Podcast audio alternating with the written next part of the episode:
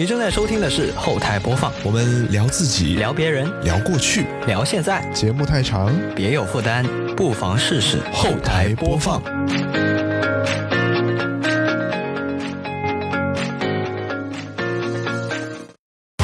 本节目在每周一的零点零一分准时更新，您可以在 Apple Podcast、QQ 音乐、网易云音乐、小宇宙、喜马拉雅、荔枝 FM 和其他泛用型播客平台收听到，全年无休哦。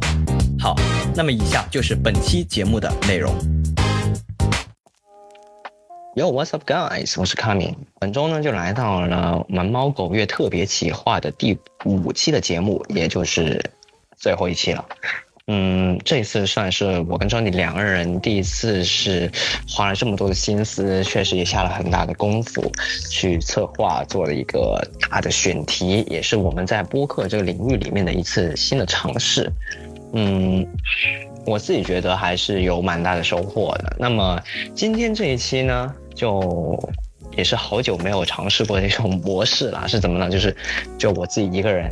在这里说，那当然，当然不得不说，就我也是有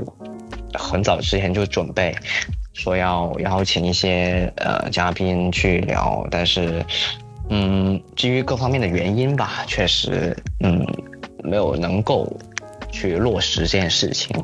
那最后呢，就还是回到落脚点里面，就是我自己来完成这些节目。那当然，以我自己的这个个人信息的这个。知识的储备啊，是其实是完全是不能够去 cover 这个主主题的，因为我自己想的是，哦，我们既然做了前面四期的猫狗的这个主题，就包括有家养的宠物的猫跟狗，还有呢就是流浪的猫跟狗，以及宠物店的猫跟狗，嗯，基本上是这三个角度嘛，呃，我觉得这个已经算是比较完整，能够覆盖到呃猫猫狗狗的一些，呃，基本上。百分之八九十的方面呢，啊，但是还是有一些，呃，遗漏的地方。那这一期呢，我就打算从另外一个大家可能比较少想得到的角度去讲这件事情，那就是虚拟宠物。那当然，这一期就不只单说是虚拟宠物了，而是啊，虚拟宠物跟真实的宠物。之间啊，我们人类到底是为什么需要宠物这件事情？那虚拟宠物可以替代真实的宠物吗？那它们两者之间有什么优缺点呢？这样，那我就来做一个简单的抛砖引玉吧。就大家如果有。自己的一些专业的想法也好，或者你自己有一些，呃，自己的个人的见解也好，都可以欢迎在评论区里面跟我们进行讨论。我们非常欢迎大家一个非常开放的态度来跟我们去讨论这件事情。那既然我自己并不是什么什么什么社会学、人类学、什么宠物各方面都不专业的一个人，那我怎么？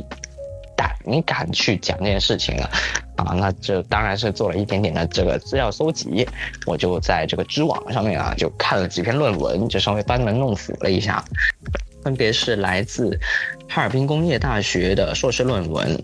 李月同学，能能说同学吗？呃，以同学代称吧，李月同学他的这个论文。标题叫“具有情感智能的虚拟宠物与儿童共生关系构建研究”，这是第一篇。然后第二篇呢，就是呃这个浙江大学硕士学位论文，孙碧霞同学，他的这个论文标题是“基于情感设计建立用户与虚拟友伴关系之研究”，啊，这是第二篇。然后呢，就后面呢，我们就来简单来讲一下。嗯，我通过这几篇论文去摘要、摘抄了一些他们的一些观点，然后再混合了一些我个人的观点。嗯，好的，那先来简单的讲一下虚拟宠物跟实际的宠物，嗯，在这个定义上面。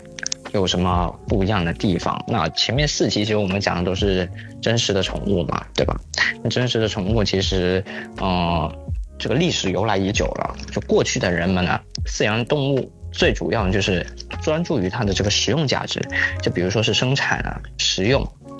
但现在呢，因为人们面临到这个社会上面的种种压力，嗯，而且呢，这个平常的食物也比较丰富了，所以饲养宠物的理由呢，已经变成了。去追求情感依赖、陪伴，或者是心灵上面的疗愈，这样作为一种情感代理的存在的。嗯，按照中国宠物数量与人口对比的这个数量来看的话，平均是一个人，啊不，平均是十四个人就有一只宠物。这个数量来说，嗯，不能算多，但也不能算少，因为考虑到就是呃，大家都是一个家庭，可能三个人或者四个人，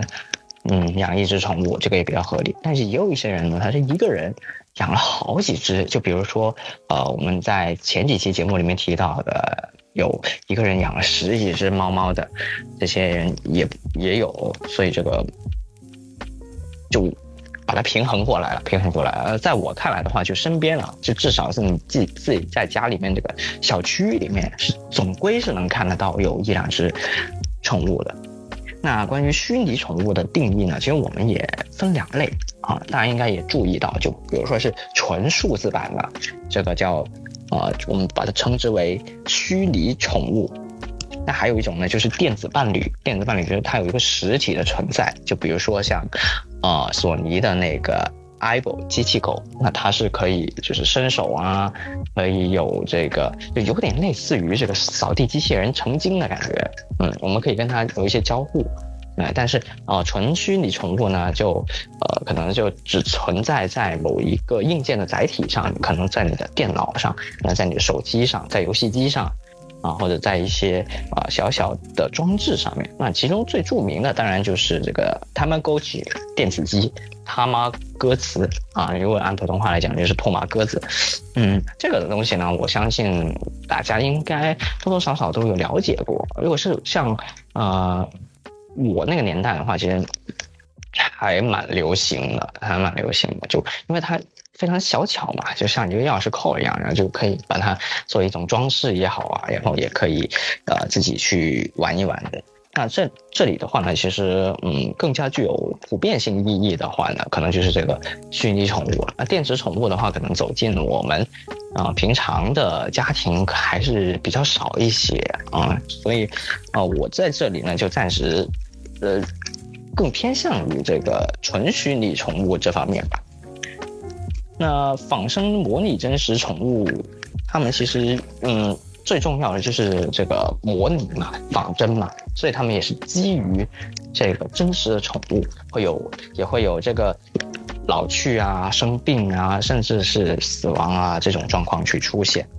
那饲养电子宠物它的一些优点是什么呢？那第一，首先我们是可以自由去选择这个电子宠物的。性格就是他可能在出场的时候有一些我们所谓的人设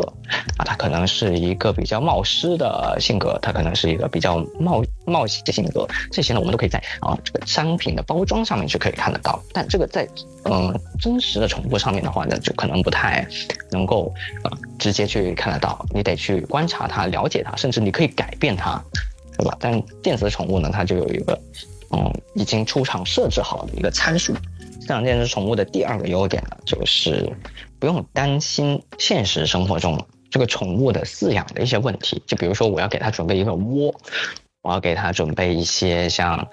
呃，自动喂食机，什么喝水的，什么厕所之类的，啊，这些都不用担心。甚至说，嗯，在我们之前节目提到，就有时候可能出差，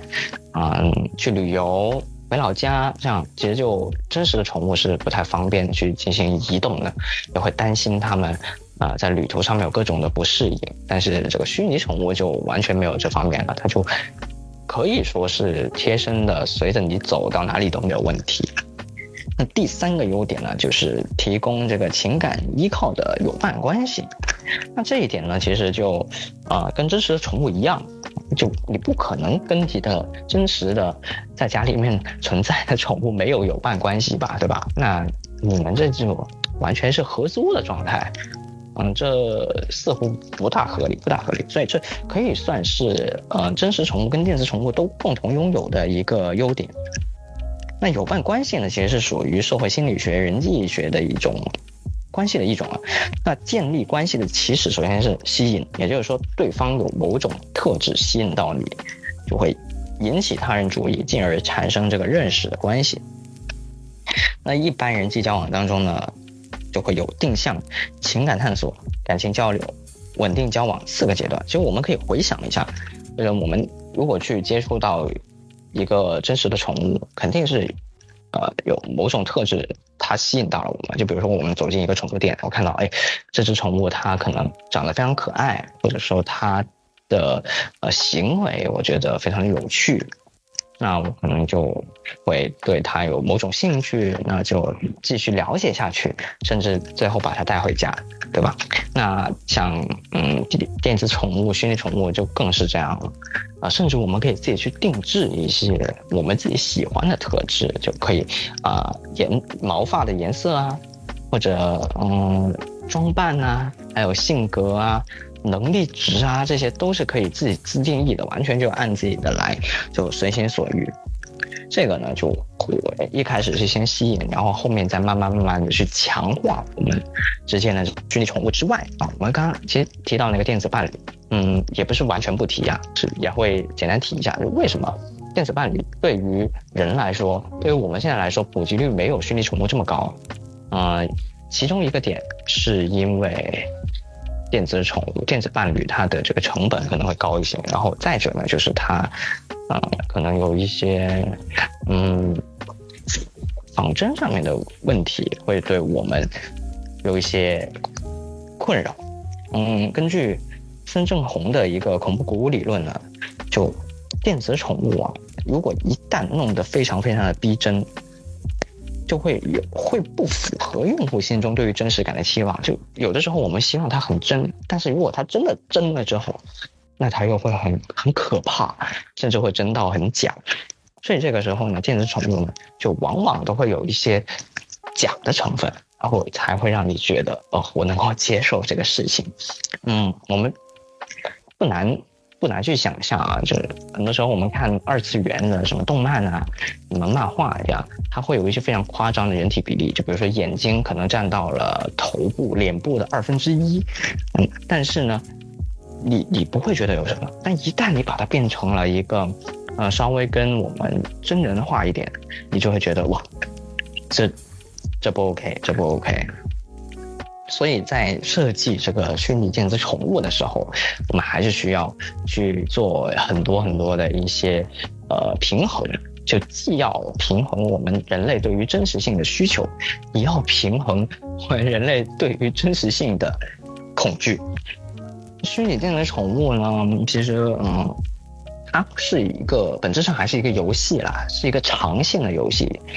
现在我们其实。玩长线的游戏算是比较少了，啊，手游大家可能会玩的比较多一些，因为可以利用你的碎片化时间，但它会有一些每日任务什么的。但实际上呢，嗯，我觉得这不能够被称为是一种长线的游戏行为。其实实际上你每天都是在玩一个短线的，只不过你把它们啊串起来，你不想断开某一天的任务而已。但饲养电子宠物这件事情，它确实是一个完完全全长线的，因为它需要有等级的提升，它需要有自己的自身的成长。那这个时候，它其实就结合了短期的反馈跟长期的反馈。短期的反馈呢，其实是一种实时性的反馈的行为，就比如说我在触摸，或者说我用指针，我用按键去触摸这个虚拟宠物的时候，它会有一些立即的反应，它会摇尾巴，它可能会眨眨眼，这样。这样的行为呢，就是有一种实时的交互感，就让你感觉你跟这个虚拟宠物之间是没有屏障的，我是可以直接跟它交流沟通的。而长期的反馈行为呢，就是啊需要一段长的时间才能够去回馈的。就比如说啊那个数码宝贝，或者是神奇宝贝，他们这样会有一个升级的一个概念，它可能会长大，一开始先是一个蛋，后来呢就会变成啊。幼幼年期，然后成长期、成熟期，这样会有一些完全外貌上面的变化、习性上面的变化、技能上面的变化，这样，还有就是甚至是有可能是有一些寿命上面的啊变化，这样，用不同的短期跟长期两种反馈行为结合起来，就让我们在这个虚拟电子宠物游戏里面就深陷其中。嗯，说到这个电子宠物的寿命，其实。当一只电子宠物的生命结束的时候，也会让用户有产生这个负罪感。就为什么我们都知道真实的生物无论是宠物还是人，自己本身都会面临一个死亡的问题。那为什么电子宠物也要设计一个这样一个嗯东西呢？这样一个规限在这里呢？明明它是可以理论上啊是永生的，因为它只是一个数据，对吧？嗯，这其实是一种情感勒索，因为正因为它的生命是有限的，所以才能更有效的吸引用户沉浸在我们之间的交互当中。我们去呃喂养它、饲养它、跟它互动啊、了解它的心情，还有了解它的健康程度。如果不然的话呢，我们就会有的时候就会摆烂，就会说，哎呀，反正它一直在那儿，没问题，啊，不用我照顾，那也很有可能就啊玩玩一小会儿就不想玩了。那些电子宠物，嗯，它有一个有趣的点就在于，我觉得反而是可能是很早期、很早期应用人工智能的一个方向。那早期可能人工智能没有这么发达，那就必须得程序员自己去写很多的交互的逻辑，因为你一个面临一个不同的选择，你就可能会产生非常多的分支剧情，然后再把几种交织起来。就比如说这只宠物，它可能现在非常的饿，然后同时它又生病了，那么这两种状态结合起来，那它就有可能呃转到另外一个完全不一样的情况当中。实际上呢，呃，电子宠物因为它既有游戏的属性，也有某种程度上的宠物之间不是全的替代关系。就比如说，我拥有一只真实的宠物，这并不代表说我不能够去拥有一只虚拟的宠物，对吧？那在呃论文里面有提到，其实呃饲养宠物有有几种人群，第一类呢就是有饲养经验的，想要去拥有。虚拟宠物的饲主，啊，这种人呢，就是他自己家里面已经有了一个真实的宠物，但是呢，他还没有虚拟宠物，他想要一个虚拟宠物。那这类用户呢，往往呢对于过去或者已经拥有的饲养的宠物有很强烈的情感联系，彼此之间的关系非常好。那有可能是因为自己以前饲养的真实的宠物死亡了，或者离开了，又或者生活条件受到限制。没有办法继续生活在一起了，所以需要一个情感延续的一个依附物。那所以呢，就选择说要去饲养虚拟宠物。那虚拟宠物可能相对来说在条件上面没有这么的苛刻，那可能就会嗯觉得自己不会有再次失去的这个心情。第二类人呢，就是没有饲养经验，但是却想要有虚拟宠物的动物爱好者啊，这一类人其实是相当多的。就比如说我我自己，我自己是没有饲养过任何宠物，或者没有长期饲养过任何宠物，没有产生呃有关关系的连结。但是呢，我作为一个想要探索新新玩意儿的人，就看到周围的人都都在玩虚拟宠物这个游戏本身，那我可能会想说，呃，是不是自己也可以尝试一下？甚至说我是不是在饲养真正的宠物之前？能够实习一下，提前练习一下。我先养一下虚拟宠物，虚拟宠物如果养了 OK 了，是不是在考虑我我是不是能够有这个责任，有这个能力去饲养真正的宠物？呃，这一类其实很多是因为像像学生，就学生其实嗯没有那个物质条件，也没有这个环境条件。很依赖于父母或者家庭给到的这些条件。那如果一个虚拟宠物的话，就有一种让我们自己能够为自己的这个小家做贡献，就是你跟虚拟宠物两个人之间这个小家做贡献的一些，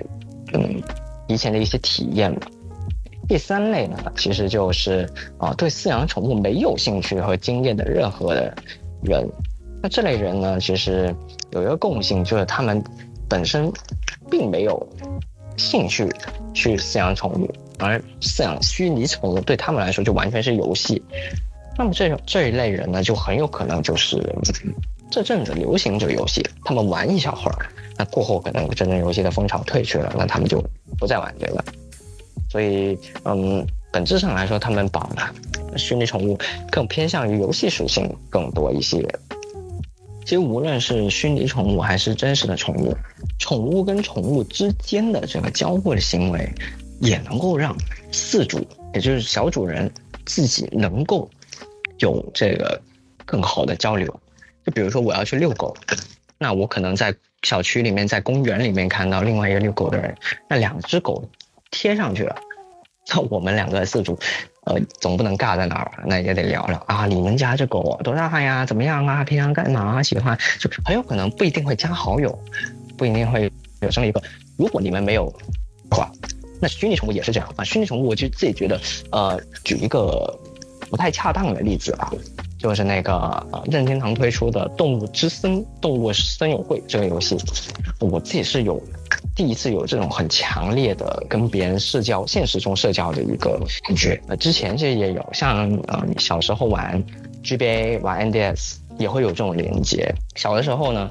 呃，在小学的时候嘛，我就拿了一台 NDS，然后回学校，然后发现哎，有有一个同学啊，他家也。他家里也有 NDS，然后我们两个就决定去联机玩这个马里奥赛车。那 GBA 的时候就有同学是，啊拿这个神奇宝贝，然后他们是 GBA 还是用有线数据线去两台机子互相插上去，然后就进行一个连线，你就可以交换宝贝，或者说是宝呃神奇宝贝之间有对战。哎，这种线下的交流反而会让我们呃更开心一些。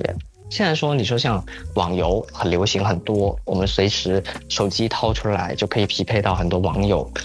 很丰富啊。但是我自己是觉得，在这种线下里面的联机交互，更能够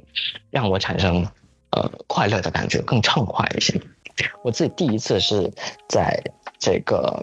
地铁上面，那个时候动物森友会的 Switch 版刚刚推出来，然后掀起了一阵的狂潮，然后那个时候我就看到地铁上面，哇，好多人啊，都拿着 Switch 在那打打打打打。因为一开始的这个动物森友会是非常非常的，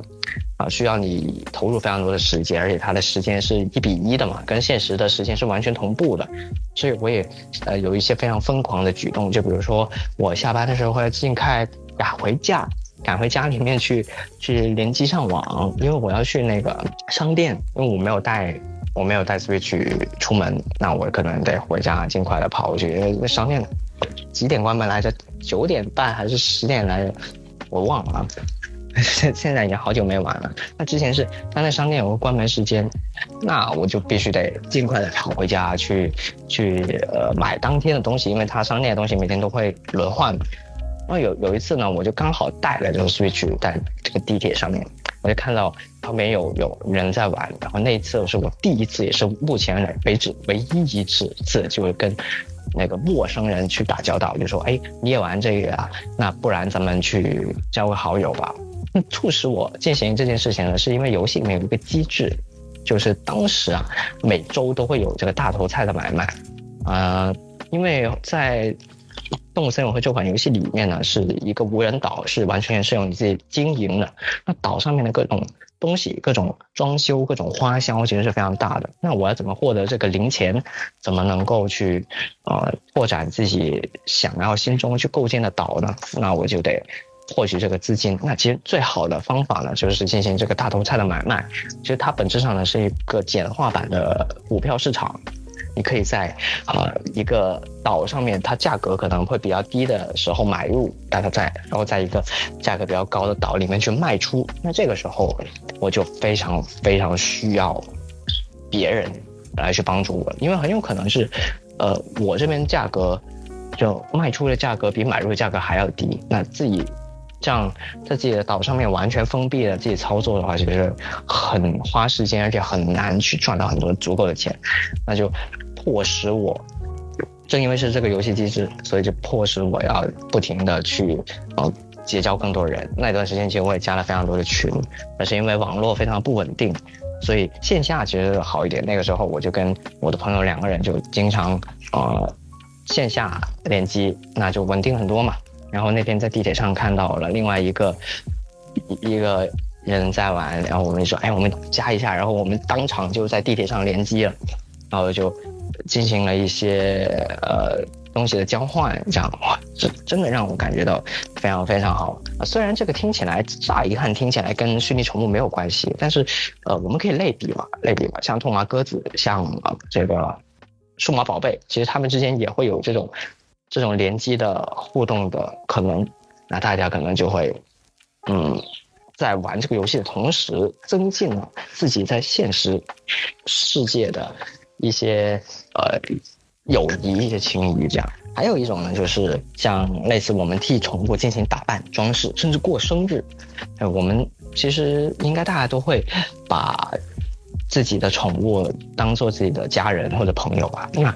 那他自己当然是不会替自己过生日，那这个时候，嗯，我们就会替自己的宠物去过生日，甚至办一些 party，然后邀请自己身边身边的朋友啊、同学啊来参与到这个宠物的生日 party 当中。那这个时候，呃，我们的朋友可能会送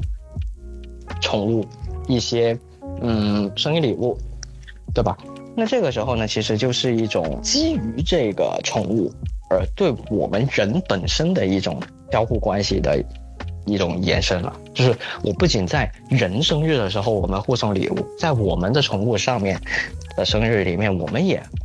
会互相有更多的联系，就相当于多了一个联系的窗口。那虚拟宠物当然也是这样，就有的时候就觉得说，哎呀，原来我们日常生活中还是有这么多呃机会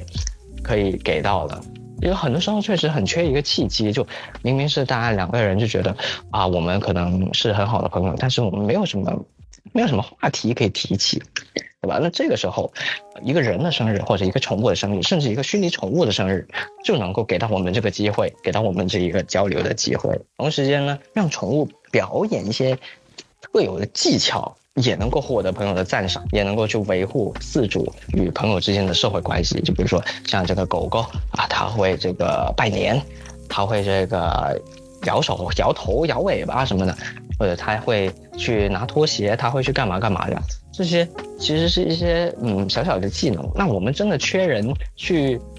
去拿拖鞋，真的缺人去拜年吗？当然不是。但这种行为就。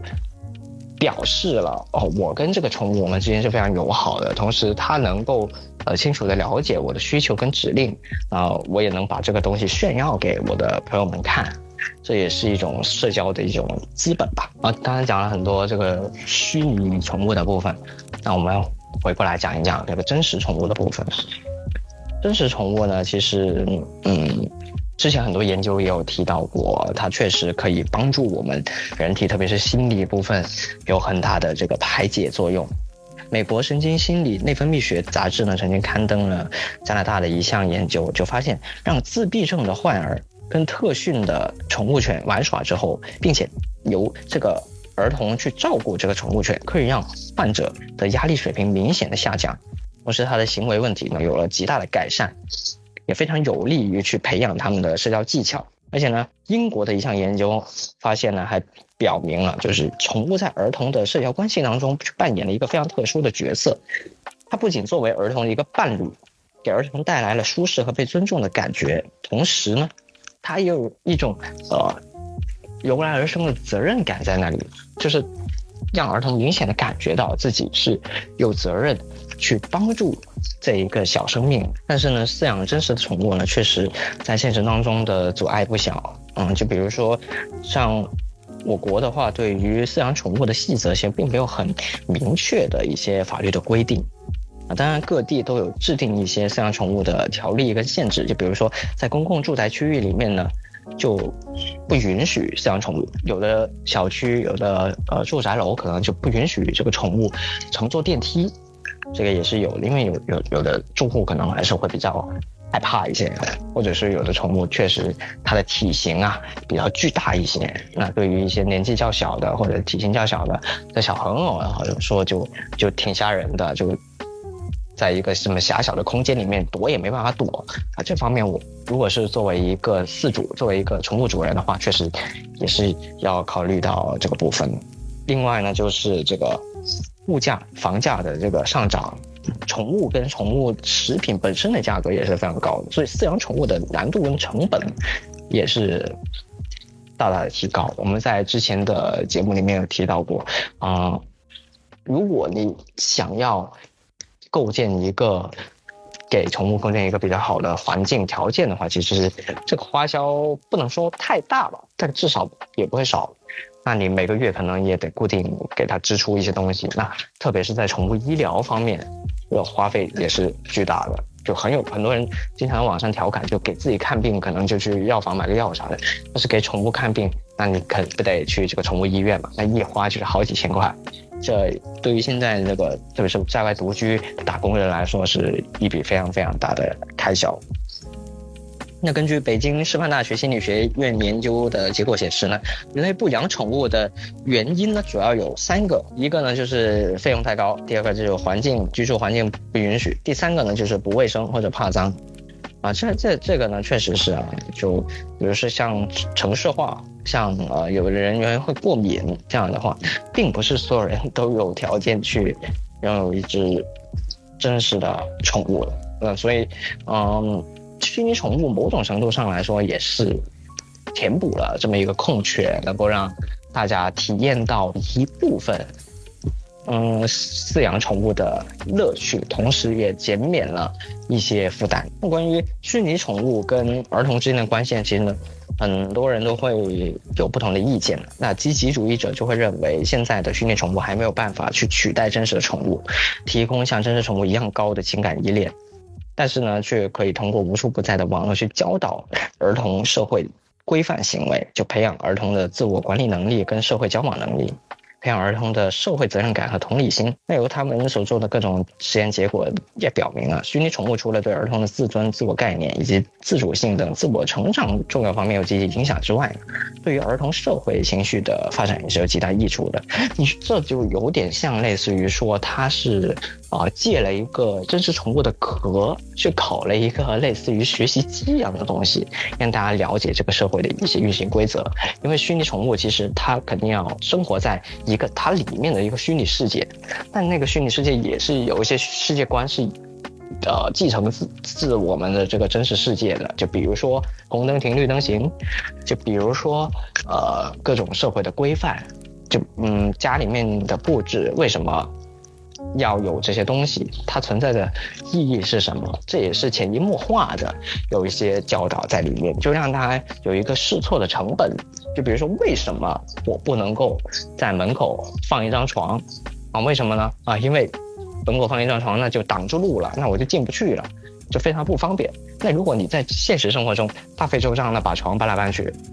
就挺挺麻烦的，对吧？但是如果在虚拟世界里面有这么一种给啊儿童或者一些。小孩儿一些自主设计的机会，让他们自己清楚了解到，哎呀，原来会触发这样一个不太好的结局，那我就不会去做，那不会在游戏里面做，那在现实当中呢，他们也尽量会避免。嗯，除了这些积极主义者以外呢，还有另外一方面的反对者的声音，就会认为饲养的虚拟宠物呢，嗯，会影响儿童的学习，妨碍。儿童跟同伴之间的正常交流，更加加重了某些独生子女的孤独倾向啊，特别是像啊我们国家不让带手机，甚至一些呃功能比较完善的智能手表也不让携带回学校，那电子宠物就更加没有什么必要了，就被老师家长认为是纯粹是一个玩具的一个存在，那玩具肯定是不能带回到学校里面的嘛，对吧？而且呢，哦，像我那一代的话，就是独生子女，那可能，嗯，自己直属的直属的这个兄弟姐妹没有太多。那你如果跟周围的朋友们去玩耍，跟呃同学们去玩耍的，其实是需要一定的成本的。就比如说，我们需要一定的路程成本，我们得跨区域去玩；我们需要一定的时间成本，我们得花时间，我可能得骑车骑个十来分钟才能见到我的小伙伴。啊，比如说要花一些金钱成本，就比如说我们两个人约好了，我们去一个奶茶店，那我们不得花个十来二十块钱买一杯奶茶，这都是有成本的。那虚拟宠物的话，就基本上就是我买了这个东西，我买了这个托马鸽子，或者我在 QQ 宠物上面去登录了，那我就这个基础的费用已经花出去了，我基本上就不再需要有一个额外的成本的一个付出了。那这听起来是不错啊，听起来是不错。那实际上就很有可能我会偏偏向于这个，比如说我今天可以去约我的朋友们一起出去玩、去打球什么的。同时，我有一个选项是我在家里面跟我的这个虚拟宠物进行互动交流。那我可能会选什么呢？很有可能我就会选跟虚拟宠物玩了啊，因为各方面取舍之下，我既不用大热天的跑出去花钱对吧？也啊，而且还可能去闹闹闹一些小矛盾，影响我们之间的关系。但如如果我在家里面跟虚拟宠物玩，我我有这个舒适的环境条件，我也可以呃知道这个宠物并不会离我而去，我们之间并不会闹一些什么大的矛盾，所以很有可能就有人就会选择这个选项，那就会进一步的加剧，就大家都会各自在自己的家里面跟自己的这个嗯虚拟宠物进行交流，那就跟现实世界呢确实是会缺失了一部分的联系。那其实这个就也是两面性啊。刚我们提到说，虚拟宠物它既可以增加大家的这个现实当中的社交，那同时呢，它也会疏远人们现实社会当中的社交。哎，这个其实就很看，很看这个游戏的机制。我们觉得，就对于你自己选择的这个虚拟宠物，它到底它到底需要一些什么？那这一方面啊，我就觉得任天堂做的非常好。啊、就比如说举个例子啊，像 QQ 宠物，对吧？它是一个纯线上的一个交流，那我们可能两个好朋友坐在自己家里面玩玩电脑，我们就可以有一些互动。我们可以在上面去喂食、串门什么，这其实只点点鼠标的事情，对于我们来说成本极低。但任天堂它可能，嗯，需要有一个线下的联系，就比如说以前很早很早期的时候，就两千年往后一点点嘛，那个时候联机还只能通过红外线联机，或者甚至通过数据线联机，那没有网络，没有这么方便，那我们就必须走出来，对吧？我觉得这种科技的退步也不能是退步啊，呃，这种科技的限制反而给到了我们更好的一些一一些环境。嗯，现在反而是这个科技发展的太快了，大家都过于方便了，就产生了这么一些懒惰。那真实宠物那些对于呃这个心理上面的的疗愈以外呢，对于真实的真实的人体的健康也是有有很多物理意义上的有益的地方的。那美国从事人与宠物关系研究的心理学家，呃，琼麦克尼古拉斯博士呢就认为，啊，宠物有利于健康的说法可以追溯到二十世纪八十年代，就养宠物的人啊，人体免疫力是会更加更加好一点的哦，因为这个宠物首首先自自身会带那么一些，可能带一些微生物，可能带一些什么，那人体长期跟它接触之后，人体免疫力也会增强很多。就拥有宠物的成年人比没有养宠物的成年人呢，能够显著的减少感冒、头痛、消化不良这些症状啊。同时，你精神上面刚刚也提到，就非常非常的能够去减轻你的压力。那物理意义上的身体跟精神意义上的身体都能够缓解你的压力，那你的身体不就健康的多了吗？对吧？